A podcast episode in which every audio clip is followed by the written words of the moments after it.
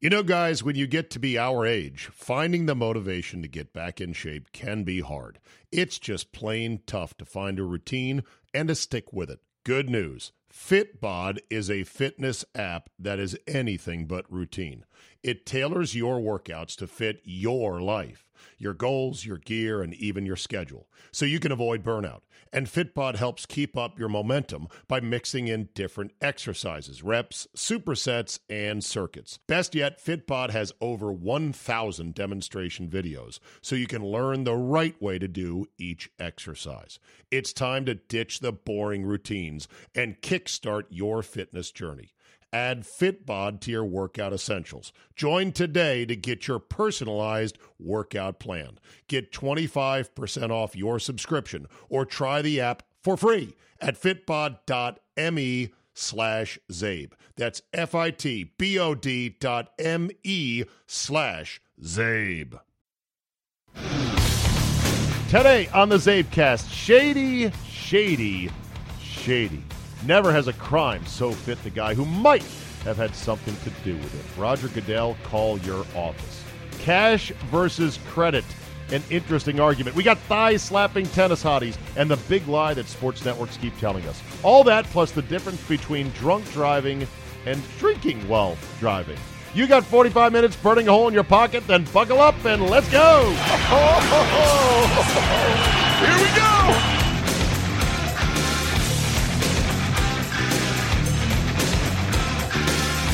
Wednesday, July 11, 2018. Thank you for the download. Just me today, but I'm going to be more than you can handle. Who wants to talk some sports and stuff? Shady McCoy. Well, well, well. This this is bad. This is really really bad. By now I'm sure you know the particulars. Shady McCoy broke up with a girlfriend ends up she's living in a house that he owns. She thinks that he gave her the house, won't move out. He's been trying to get her evicted. It's going through a legal process. They had a court date scheduled, I think, for Tuesday of this week. The attack happened on Monday night. She was, uh, according to her lawyers, uh, she was asleep at home when a lone intruder broke in, brutally beat her, probably pistol whipped her, demanded certain jewelry items back that had been given to her by Shady McCoy. Uh, according, this is all according to the victim and her lawyer. And afterwards, the friend of this woman whose photograph in the hospital is stomach churning to look at and to think about if it might have involved an NFL star in any way, shape, or form. Uh, the friend of the victim put out an Instagram post because, you know, that's what kids do today these days. Oh, this would be great to air all this on Instagram. It got attention for sure, in which she said, You are the devil, Shady McCoy. You did this. You will pay for this. And then starts outlining other allegations about punching his dog into kidney failure, about beating his kid because he pees in the bed. Huh, little Adrian Peterson there. Nice. And then also taking illegal steroids. Illegal steroids, as opposed to the legal steroids. The post was taken down later that afternoon on Tuesday, but she then reposted something saying, I stand by every word of it. It's just that my lawyer said I had to take it down. Now, of course, she has put herself at exposure for a serious lawsuit for defamation if Shady McCoy wants to go down that route, although I think that's a bit overblown. I heard some callers to sports radio shows say, oh, she's going to get sued. Yeah, well, you sue her for defamation, then she's got the right for all kinds of discovery in her defense. And truth, as they say, is the ultimate defense, if what she says is true. Shady McCoy, for his part, immediately put out a statement on his Instagram saying that these allegations are completely false and that, in addition, he hasn't spoken to any of the people involved for almost two months, which doesn't really pay the bills when it comes to, oh, okay, well, then never mind. Because you don't have to be uh, oh, pick a great detective in TV history. Uh, you don't have to be some genius detective to piece together, hmm, what, what could have happened here? Woman who's been dating Shady McCoy, now broken up, not leaving a house that he's trying to get her evicted from. They've got a court case going on, and oh, look at that. What a random, weird act of violence that was. Police, by the way, are saying it's not does not appear to be random. Looks to be targeted. There does not to be appear to be forced entry. There's other details about whether or not Shady McCoy had the locks or security system changed, whether or not he had control of the video cameras, the security cameras at the house, which may or may not have recorded anything. This is very, very bad. Because if you're Shady McCoy, the one thing you want, if let's let's assume the best out of out of LeSean McCoy, which by the way, we shouldn't because of his past history. And that involves calling Chip Kelly a racist, apparently throwing a girl off a party bus because she wasn't partying hard enough. Uh, there was some other incident that, oh, there was the Philadelphia nightclub incident in which a couple of off duty cops claimed they were beaten up. That one kind of fizzled and it was a little bit murky as to what happened. But this this guy's no Boy Scout. This guy has not kept his nose clean since he came in the league. There's been incidents. There's been atmospherics about Shady McCoy. But let's just assume the best. Let's let's say okay, on the up and up. He's got an ex-girlfriend who is not taking the breakup well. She thinks I gave her a house. I did not. And she will not leave. And it's tough to get people evicted. Apparently, it is murder to get tenants from properties you legally own and have legal binding documentation of I own this place, this person is renting it, I have proof they have not paid their rent, and it's been going on for one, two, three, four, whoever knows how many months. You got to go through all this rigmarole to get somebody out of there. Ah, the joys of being a landlord, of which I'm not. But I know many people who are. So let's say he's going through the legal process to get this done and get her out. I would think if I'm Shady McCoy, the the one thing I'd be thinking of as this if I was on the up and up was please God don't let her car hit a tree before we get to court and I can lay out my case because they're going to think that I swerved her off the road or cut her brake line. Please God don't let her get beat up at a nightclub in an argument with another woman and another dude and a boyfriend because they're going to think I'm the one that somehow is involved because I've got this dispute going on with her where I'm trying to get her the fuck out of my house. This looks really bad. And now the question becomes how much does the NFL want to jump into this? Guys like Mike Florio, who I thought always thought had a good legal mind, but then every now and then I'm like, where does he think? How, why does he think this way? Florio was the one that advocated for a separate, parallel NFL justice system that would investigate these kind of incidents independent of any legal outcome, independent of any police investigation. Well, if that's the case, should the NFL immediately swing into action and say, listen, we know Shady McCoy has not even been listed as a person of interest. He has not been charged with a crime. We don't even want to interview him just yet. That's the police's standpoint. But this friend of a woman who was brutally beaten says it was one of our players. We need to talk to that girlfriend now.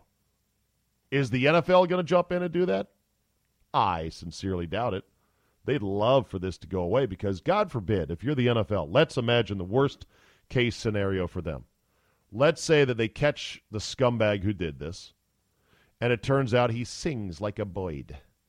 And he says, Yes, uh, here is you know, I, I, was put up to it by Shady. We used to be teammates. Uh, we used to be friends, or we are friends, or there's some connection. Or maybe he doesn't even sing. Maybe it's just they found the guy who did it, John Smith Jr., and there are connections to Shady McCoy here, here, here, here, here. Social media, photos, uh, this, that, the other. This is Shady McCoy's bouncer, or, or Shady McCoy's limo driver, or whatever, or Shady McCoy's trainer at some gym and he's jacked up to the moon. Let's say they, they catch the guy and it's that guy. the shit's going to hit the fan at that point. And you don't even have to have an actual criminal charge against Shady McCoy for orchestrating this attack. Even if, let's say, the, the crazed bouncer buddy, the roid headed uh, BFF, is just pissed that this girl is going crazy and not getting out of his friend Shady McCoy's house and takes matters into his own hands and does this. This is Cat 5 bad for the NFL. A league that's decided we're going to cape up and we're going to be leaders in domestic violence and we are going to tackle this issue. Well, they would be neck deep in it at that point. they might already be knee deep in it right now or waist deep in it. Who knows? Roger Goodell, call your office. Let's talk some fun NFL or interesting NFL. I did this topic yesterday locally, and I'm going to reprise it here if you guys don't get too mad at me. I want your thoughts on this because it's an interesting and, and somewhat difficult exercise. Imagine if the NFL was like a fantasy league where 32 teams convened every year and they redrafted. They redrafted everybody who was in the league. How would that draft go? Now, there's one twist I'm going to put on this, which is you're drafting for a five year run of a specific player. You got an empty roster. All 32 teams have nobody on them, just like in your fantasy league. And NFL GMs get, you know, they get a draft order, who gets to pick, and what would be the top, who would be the top 10 players picked in a fantasy draft style draft, knowing that you've got them for five years. You, they're under your control for five years. No contract hangups, uh, no free agency, no restricted free agency, five years. My list would have Aaron Rodgers number one. Aaron Rod, excuse me, Aaron Rodgers is like 32 years old. He's got five good years despite several sh- throwing arm, shoulder injuries the last couple of years, collarbones, whatnot. Otherwise, still the elite passer in the NFL. Where would Brady be? Brady's too old. Brady does not make my top 10 because this is a five year run we're talking about. Carson Wentz would be number two. Now, I know that this is going to rub a lot of Redskin fans the wrong way. I can't believe you're being such a delusional fanboy. Let's see more out of this guy. I don't think he's that good. And what about knee injury? All valid arguments, make no mistake. But he looks special. He looked special. He looked really, really special up until the point he got hurt last year. And I'm going to assume that the doctors and Humpty Dumpty's men will be able to put Humpty Dumpty back together again with all those knee ligaments and that. You're talking about a young superstar in Carson Wentz going forward. He'd be number two. Russell Wilson will be number three because youth, quarterback is the most important, and for the most part, a lack of serious injuries. And he drinks concussion water, so you got that going for you, which is nice as well. Aaron Donald, four, because he is a two way, every down defensive line difference maker. Great against the run, great against the pass. In the middle of your defensive line, that is extremely hard to find. Von Miller, five. Devastating edge rusher that basically cannot be blocked. Julio Jones, six, who, when healthy, is a freak show of a wide receiver. Zeke Elliott, seven. Now you might say, well, what would he be behind behind somebody else's offensive line? It's a good question. He's definitely benefiting from the fact that the Cowboys have road graders up front. But I think Zeke Elliott is a special back in a league where it's harder to find special backs these days. That's why Todd Gurley would be eight for me. Antonio Brown would be nine, even though he is now 30, I want to say. Uh, Khalil Mack, another devastating, game changing edge rusher at 10. I should probably put an offensive lineman in there somewhere in the top 10. I don't know who that would be. I mean, I know the typical O linemen that are talked about around the league. You'd have to assess for age and injuries. I know the one that you know comes to mind for me as a Redskin fan is is Trent Trent Williams. You know, Trent is awesome, but he's had several very bad knee injuries, and he's played a lot of downs so far. He's coming up on what his eighth season, I believe. I don't know if he can be a top ten guy, but probably a big elite left tackle is somewhere in that NFL top ten of an expansion style fantasy draft, but for real football players. Just outside that top 10 would be guys like Gronk, who is, I think, on the wrong, he's on the wrong side of 30. He's 32, I believe. Should have get the, hey, way to get the ages before you did this. I know, sorry. Uh, if I had Scott with me, he would be getting the ages as we go along here. Or if you did your research, shut up. Gronk is like 32, lots of injuries. I worry about his zeal for playing five more years. Would not make my top 10. He'd be somewhere in there. Luke Kuechly, incredible middle linebacker. Middle linebacker is devalued, though, and there's concussion history. Matt Ryan, Falcons, really, really good quarterback. Not in that elite level like Aaron Rodgers, Brees, Brady, Ben, etc. What about those guys, Brees, Brady, Brady, and Ben? They're all too old. If I've got a guy for five years, I'm, I can't I can't put Brees or Brady or Ben in that mix. I think Brees has three years more max. I think Brady has two years more max.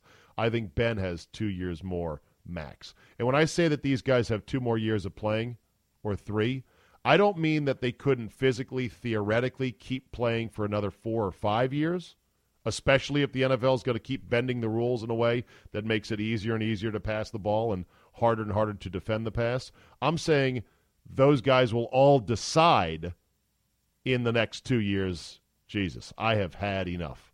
Even Tommy, who's talked about playing to age 45. J.J. Watt would easily have been in the top 10 of this mythical fantasy expansion draft, but that injury was so severe, I think everyone wants to see how does he look coming out of the other side of it. Your thoughts, arguments? You want to move guys around for me? Any twists on this you'd like to make? I'm all ears. Cash versus credit. How many of you out there, let me see a show of hands. I know it's a podcast. I can't see anybody. How many of you out there uh, like to pay for things with cash? Because either you think it keeps you more disciplined uh, as a spender, or whether or not uh, you don't like people knowing. Well, you said here on the 15th you had your 210th consecutive day at the mobile mini mart in which you bought uh, caramel M&Ms. What do you have to say about that, sir? So, a story in the Washington Post about how more and more local restaurants are going cashless to the point at which the D.C. government is thinking they might have to intervene to pass a cash law that says that you cannot not accept good old cash. All I can think of is uh, Randy Moss. Straight cash, homie. cash on the barrelhead, as an expression, right? Uh, you know, do you take cash? Used to be a joke. Well, do you take cash? Well, now more and more places are apparently not taking cash because it's just not as good for the restaurant or for the business. Uh, according to many companies, you know, cash has hidden costs, not just according to companies, but it does. Armored vehicles have to come in, take money to banks. An extra hour uh, is taken for workers to close out the register and make sure it all, you know, evens out. Employees often swipe money from the till. And there's the threat of robbery with cash businesses. According to one restaurant owner, not having to worry about employees stealing or getting robbed is a huge lift off our minds. The flip side of it is a number of uh, poorer people don't have bank accounts. And there's also a lot of uh, undocumented immigrants, illegal immigrants, don't have banking accounts. They've got to pay for whatever food they want to buy in cash. And of course, the mob loves cash as well. So it's a it's a it's a tough balancing act. There's also a movement apparently called being unbanked. I am unbanked, meaning I don't have a bank. I keep my money. I, I don't know where the unbanked keep their money per se, but that's apparently a thing. I came across that in this article and on the comments afterwards. Unbanked. I don't know about that. So here's a couple of comments on the story, just two different sides of it. I've worked in banking with cash, writes one reader. It's a dirty, inefficient, inexpensive, and dangerous business. We as a society spend more producing pennies, nickels, and dimes than they are actually worth. The average dollar bill has a shelf life of about six months and costs almost 20 cents to produce. I'd like to see that. Can a, a dollar bill costs 20 cents to make? That can't be right. It's a piece of paper on a printing press. I'd imagine the cost of printing a dollar. Print it, cut it, inspect it, ship it out.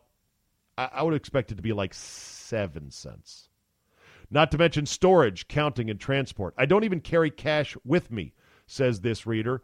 To tell a merchant merchant what forms of payment they have to have or have to accept is going over the line.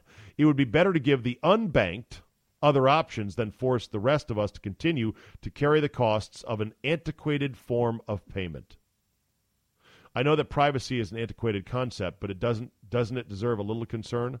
There are some payments. Oh, this is a separate commenter, so let me stop that right there. I cut and paste, didn't denote it. You're killing it today, Czabe. Thank you. Um, antiquated form of payment. Yeah, yes, cash is becoming more and more an antiquated form of payment. Just like goats or a jug of milk used to be payment, that has become antiquated. I almost think we're not going to be able to fight it, which I hate because I do. I do hate the lack of privacy. I think there is great potential evil in knowing every single person's transaction about everything. Well, what are you worried about? You're buying a taco. It's not just the one taco one day. It's the next thing you purchase and the next thing you purchase. And then it's the picture of, well, look, we now have a profile on this guy. Big data, big tyranny, not a fan of it. Here's another commenter. I know that privacy is an antiquated concept, but doesn't it deserve a bit of concern? There are some payments, like at a pharmacy or at a lunch meeting, that I'd rather not have recorded in my name. None of that implies protection for illegal activity, only a desire to avoid directed advertisements that will come to follow any purchase. I can see, for example, a guy decides to go buy uh, a dozen roses at a flower shop and then go to a restaurant to have lunch with somebody uh, when he's off at work. The wife sees these payments come across the credit card and immediately assumes he's cheating. Or maybe not immediately, but let's say she does. A big kerfuffle ensues. Next thing you know, the two are arguing and they end up divorced. Turns out that the flowers were for a coworker uh, who had you know lost a, a mother or a father at work, and that you then went to the restaurant to go meet up with a buddy of yours who uh, works across town in a different office, and there was nothing to it. That's what having every transaction recorded could possibly do. If that sounds overly paranoid, or ah, you're rolling your eyes, that's just one little example of how, hey, I really don't want you knowing what I'm spending my money on. Like when I go buy a new camera at B&H Photo, a lot of times I take the money from my PayPal account, which I generate by selling off other cameras that I have bought previously and or stuff that's in my basement, things I might have got through a promotion at work or some you know trade deal and I haven't opened them and I t- whatever and I put it on eBay and I make 40, 50, 100, 150 bucks. Goes into my PayPal. I'm like, hey, I got some money here in PayPal. Let's buy the new camera. Never it's like rain that's on the radar but never hits the ground. And I ain't the only one that does that. Thigh slapping tennis hotties. Wow. This is a story right here. Apparently, there was a thigh slapping controversy at Wimbledon the other day between two female players. What happened was one of the competitors was uh, slapping her thigh too exuberantly, and her opponent complained to the chair umpire. Dominika Cibulkova was slapping her thighs, and Jo Konta claimed it was distracting. This was between first and second serves. Cibulkova went on to win 6 3 6 4 and insisted afterwards she had done nothing wrong. This after confirming the Brit opponent of hers had made a complaint to the chair umpire. Quote, Jo complained to the umpire about me slapping my leg when I wanted when waiting to receive, but I've been doing that my whole career, and I see no reason to stop now said the Slovakian, and that is what I told the umpire. That's the first time anyone has ever complained about it. Konta, for her case, said she's very intense. She was slapping her thigh. It was like a clapping. I just asked the umpire if it would be the same. Is it the same if someone else from externally in the crowd would clap in between the first and second serves? That was more what was bothering me. The umpire had a word with her, and she stopped. She doesn't do it in a malicious way. She does it to pump herself up. It was nothing more than that. Both women downplayed the significance of the uh, incident, and the two shook hands after the match. Now, I went and looked up. Somebody sent me a picture of Miss Dominika Cibulkova. And let me tell you, she's all right. Now she's got some thighs on her, no question about it. She is an athlete. She she is built. But she cleans up real nice. There's some glamour shots of her that she has taken. You're like, all right, look at that. Now there's some other shots. I'm looking at an action shot of her, her from Wimbledon. I'm going, yeah, okay, that's not so good. And as I'm sort of, you know, getting this feedback yesterday on the show, I'm thinking to myself, am I even allowed in today's day and, day and age to admire hot tennis players and to compare them and talk about, yeah, she's kind of muscular, but she's got that Eastern European look that I just love. Am I allowed to do that? I got very weird thinking some someone's going to complain in today's perpetually offended and tissue paper thin sensibility world. Someone's going to bitch. I can't believe it. he was talking about their looks.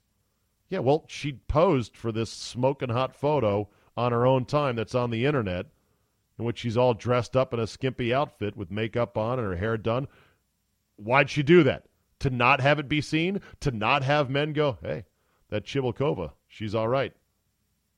And for the record, she can slap her thighs all she wants around me. All she wants. Oh, it's a lie, it's a lie, it's a lie, but they keep telling us this lie, and by they I mean uh, you know, the sports networks that be, they keep telling us it's a lie, and yet we're not that dumb. At least we shouldn't be that dumb. Phil Mushnick, New York Post, professional crank, but he's not wrong. Points this out in his recent column. Headline Transparency in sports means being less dishonest at best.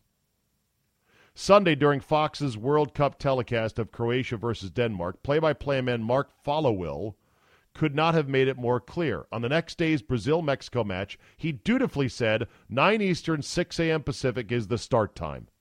That was followed by a graphic Brazil Mexico, 9 a.m. Eastern Time, 6 a.m. Pacific.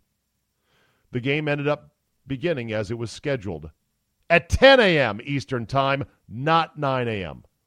Thus, as it has throughout Cup play, writes Phil Mushnick, Fox tried to sucker viewers with a one hour lie. There should be a law against this, just like there should be a law about listing the exact start time of movies in movie theaters. In fact, I believe there was a lawsuit that was brought about that to movie theaters where some guy said, hey, you know what? You need to tell us when is this movie actually, when is the feature movie I'm paying for, when is it going to start? That is a basic consumer right to know that. If it's listed at 9 o'clock and you want to get us in there to buy popcorn and watch the previews, and now watch the commercials before the previews, then you need to tell us it starts at 9:18 p.m. I don't think that lawsuit succeeded. Or if it did succeed, it really hasn't changed things because – you know, I still go to movies and I'm like, God dang it, this thing, movie is taking forever to start. But I kind of build that in now where I'm like, okay, it says nine. Guaranteed 15 minutes of previews, so I don't have to worry about that. But why do they get away with doing this? What if they just want to say, you know, pre- pregame starts at nine? They could. Shouldn't there be? Where is the FCC on this? For God's sakes, aren't they the ones supposedly monitoring and keeping track of this? There really should be, and this is the same thing with any big event Final Four, college football playoff, uh, NFL playoff games. You need to give us a start time. It's the least that we we deserve as sports fans. Mushnick also pointed out that that afternoon, as Tiger Woods and many other unimportant and unseen others chased runaway TPC Potomac winner Francesco Molinari, CBS's golf crew reported that the heat and humidity were conspiring to defeat Woods. No, no one else, just Woods, as TV continues to sell the transparent sell of Woods to the exclusion of both other golfers and to golf itself. Well, Mushnick is right about this and he's wrong about this. He's right in that the networks do not give a crap about anybody else in the field if Tiger Woods is anywhere near contention. But he's wrong in that they'd be stupid if they didn't. This is what networks need to do. Television ratings for the PGA Tour have been generally down for any event Tiger Woods is not in. For all but one of the events Tiger Woods has been in, TV ratings are up. Television is in the business of getting ratings, not in the business of showing every golfer and every shot equally so they can be fair. I saw Dan Patrick had on Eli Manning uh, the other day as a guest on his show. And immediately, and I caught this mid conversation, so I don't know what ground was covered beforehand. If you saw the interview and if this was covered beforehand, then let me know. But boy, it pissed me off so much I had to turn it away. Turn it off. I catch, I'm flipping around, I catch Dan's show, and I see Eli Manning is on the phone, and they're talking about Eli Manning's game worn helmet from Super Bowl, or whatever the number was, in which the Giants stunned the New England Patriots and left them 18 and 1 instead of 19 and 0 for the first time in NFL history. Eli Manning, you know, was kind of like, "Oh, shucks, yeah, it's gonna go for a lot of money." I mean, you know, I don't know. And Dan's like, "Do you have any favorite pieces of memorabilia that you like?" And you know, again, old shucks, you know, oh yeah. And I'm like, ah, you can't ask him this without bringing up the fact that he was involved in pushing counterfeit memorabilia. Now, maybe this was dealt with before I saw this little snippet of the show. Maybe it was dealt with afterwards. But it was way too chummy and it was way too glossy over E about, yeah, I, I see your helmet is going up for auction. How do people know it's the real one? Because you had been you know, conspiring with these now fired equipment managers to push out multiple versions of supposedly once in a lifetime used merchandise. The larger thing that I had found from the story is that there are, in terms of, you know, really historic game worn helmets, they're hard to find. And that, you know, I think the other most expensive game worn helmet that has ever gone up for auction was uh, James Harrison's, who was worn in the Super Bowl against the Cardinals, I want to say. If that's the second highest helmet ever auctioned, then historic, big game, authentic NFL helmets are hard to find on the collector's market. That's what I took away from it. So remember that FBI agent accused of accidentally dropping his firearm and it going off at a wedding? And let me just change cues to you saw it, I saw it, it happened. Well, here's your update on that. Uh, by the way, he hit a bystander in the leg. Uh, he can now carry his work weapon again as he considers a possible plea deal.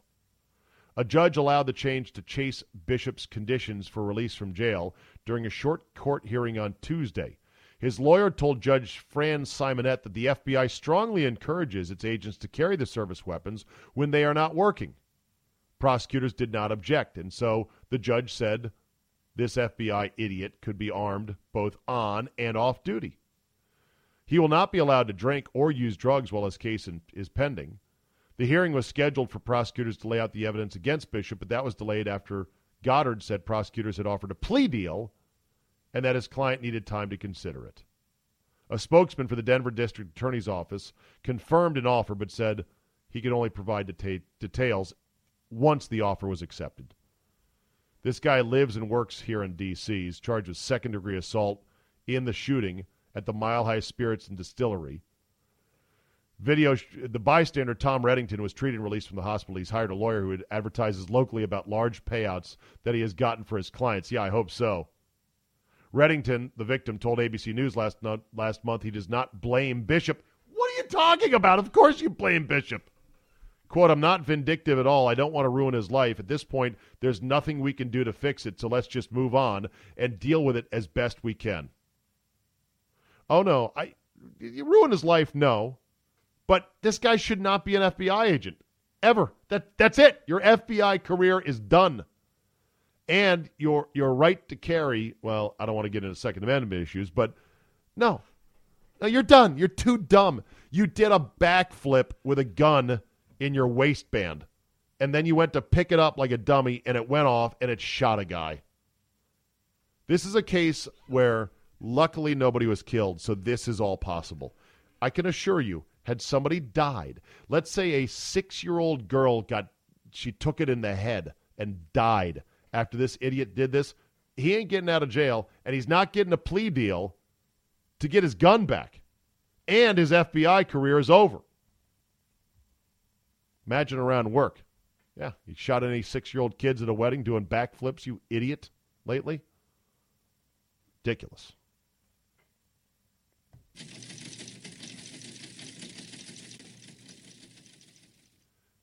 PGA Tour schedule for 2018 slash 2019 is out.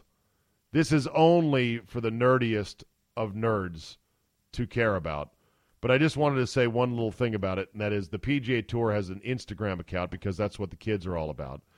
And the commissioner, I guess, wrote, Okay, the schedule's out, everybody. And in the release, the commissioner said, Some people said it couldn't be done.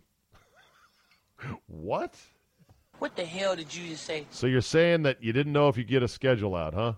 Yes, there are major changes. This is going to be a huge change in the world of golf that the PGA Championship is played in May, sandwiched between the Masters and the U.S. Open. And the British Open ends the major schedule in mid July. And then they go ahead with the playoffs and then, you know, uh, FedEx Cup Championship. And then they get out of the way for football, which uh, I'm fine with. I, the, the overall concept with how the tour runs things now uh, makes sense to me. But that said, uh, they said it couldn't be done. A schedule? You couldn't get a schedule out? Uh, come on. Some of the key changes on the tour schedule for 2018 2019. The WGC Mexico Championship moved from February to March. I should get my hey, how about that? Uh, hey, how about that? there we go. Players goes back to March where it once belonged, out of May. Texas Open goes the week before the Masters. Previously, it was two weeks after. PGA from August to May. Canadian Open moved ahead of the U.S. Open. It was previously one month after. Rocket Mortgage Classic in June and 3M Open in July are new events. Those are the ones, one of those is our event here in D.C. that got moved. One FedEx Cup playoff event has been eliminated, so there's now just three FedEx Cup playoff events. Greenbrier and Houston will be played in the 2019 2020 season. Boston is out of the annual rotation. Detroit and Minnesota get new events. And the most important thing, uh, did I say Finchem? I meant to say Jay Monahan. Jay Monahan, the new commissioner of the PGA Tour, said, quote, by concluding at the end of August, the FedEx Cup playoffs no longer have the challenge of sharing the stage with college and professional football. That is a fantastic quote. So few leagues ever want to admit that there's another bully on the sports block with bigger muscles that can beat the shit out of them if they wanted to. They all want to pretend like, well, you know, uh, we got to do our thing, and uh, we know a lot of people like football, but that's not our concern. Our golf fans will still be there. No, the PGA Tour figured it out, and they're honest about it. We don't want to compete with football. So this is great. August is a very down month still, even with preseason games going on. So the PGA Tour is moving what they want to be an attractive part of their calendar, an attractive part of their product, which it really isn't. The, you know, the FedEx Cup playoffs are they're not major championships, but at least they've moved their hokey little playoff deal into August, and they've explicitly said it's to avoid football. And then they start their season on a wraparound basis in the fall with lesser events where players can still grind and make money to get their tour card before the whole circus starts up again in January. To which I say, brilliant. Good job. I'm, I'm a fan of this. As a golf nerd, I'm a fan of the new schedule. Let's see how it works out.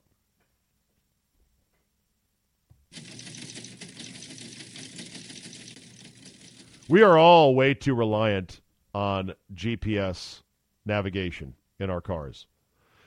And it's funny talking about GPS navigation. I still think I have a standalone TomTom navigation unit that's brand new in the box that was given to me as part of a radio campaign many years ago with a suction cup mount to put on your windshield and uh, a charger for it.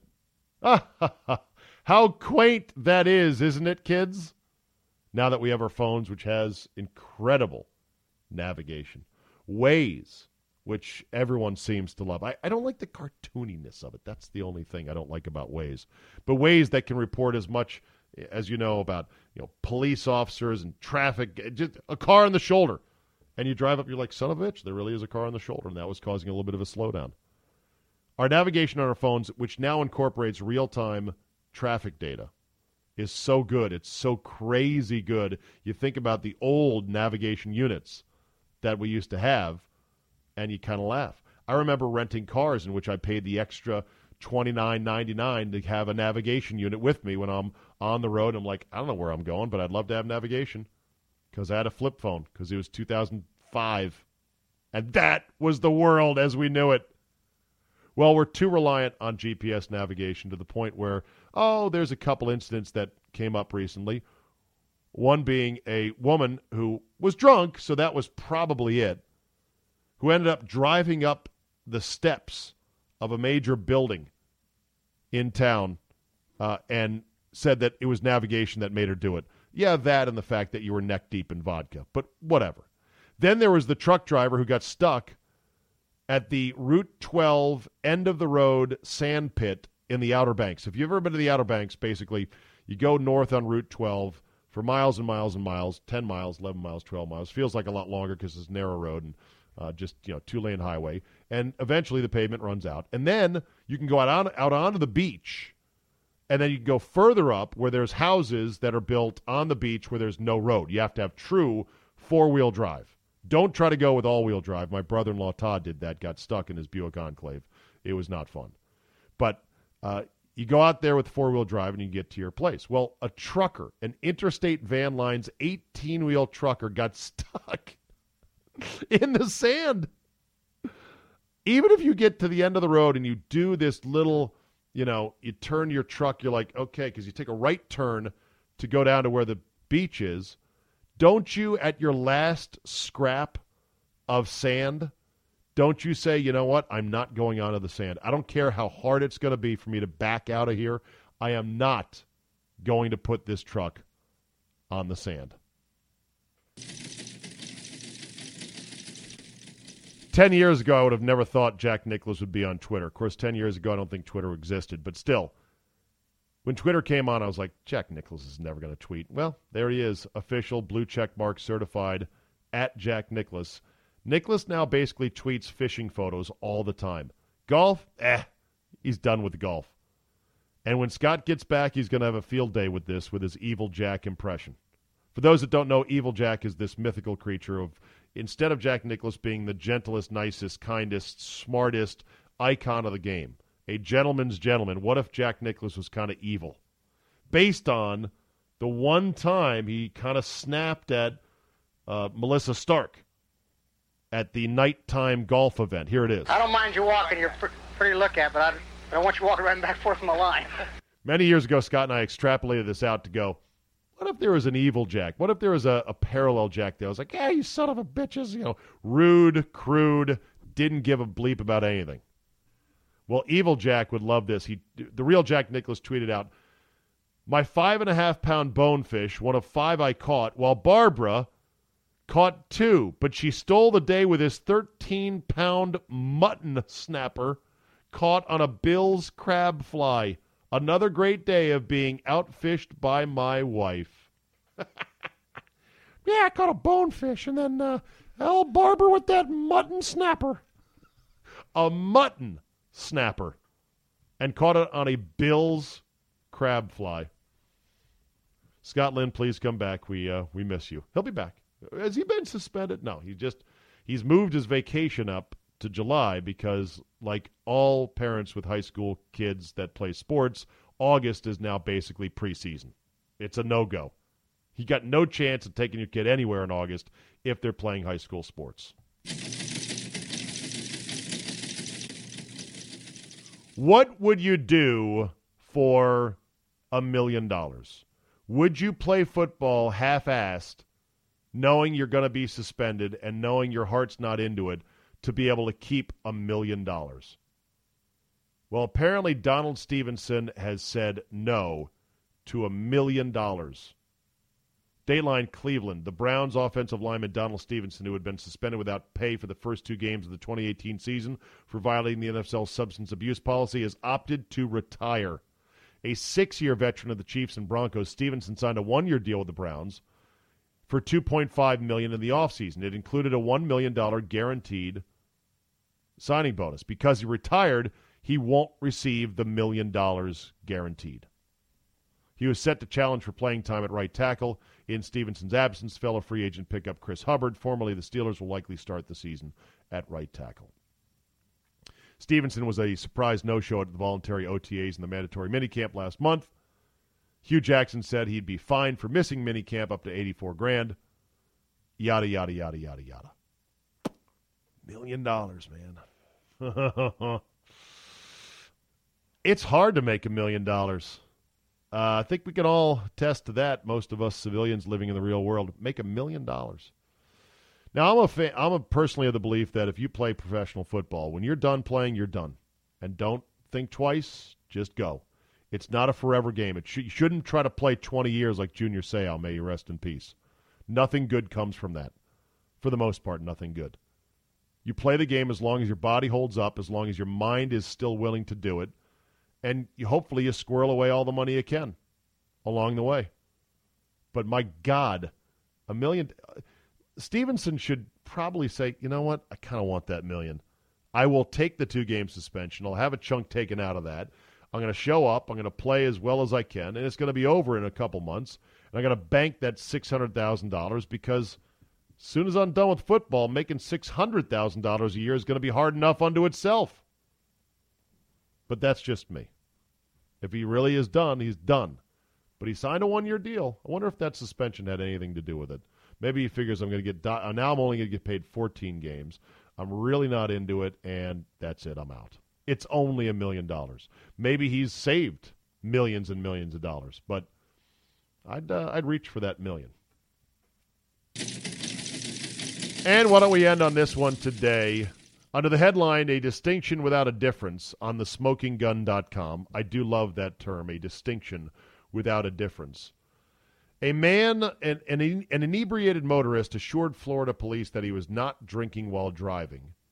He was only swigging from a bottle of Jim Beam bourbon when his vehicle was paused at stop signs and traffic signals. Well, that makes sense. Earl Gustavus Stevens, who looks like a cross between General Norman Schwarzkopf and, oh, I don't know who else he'd look like. His mugshot, he's looking sideways like, what? Was that wrong?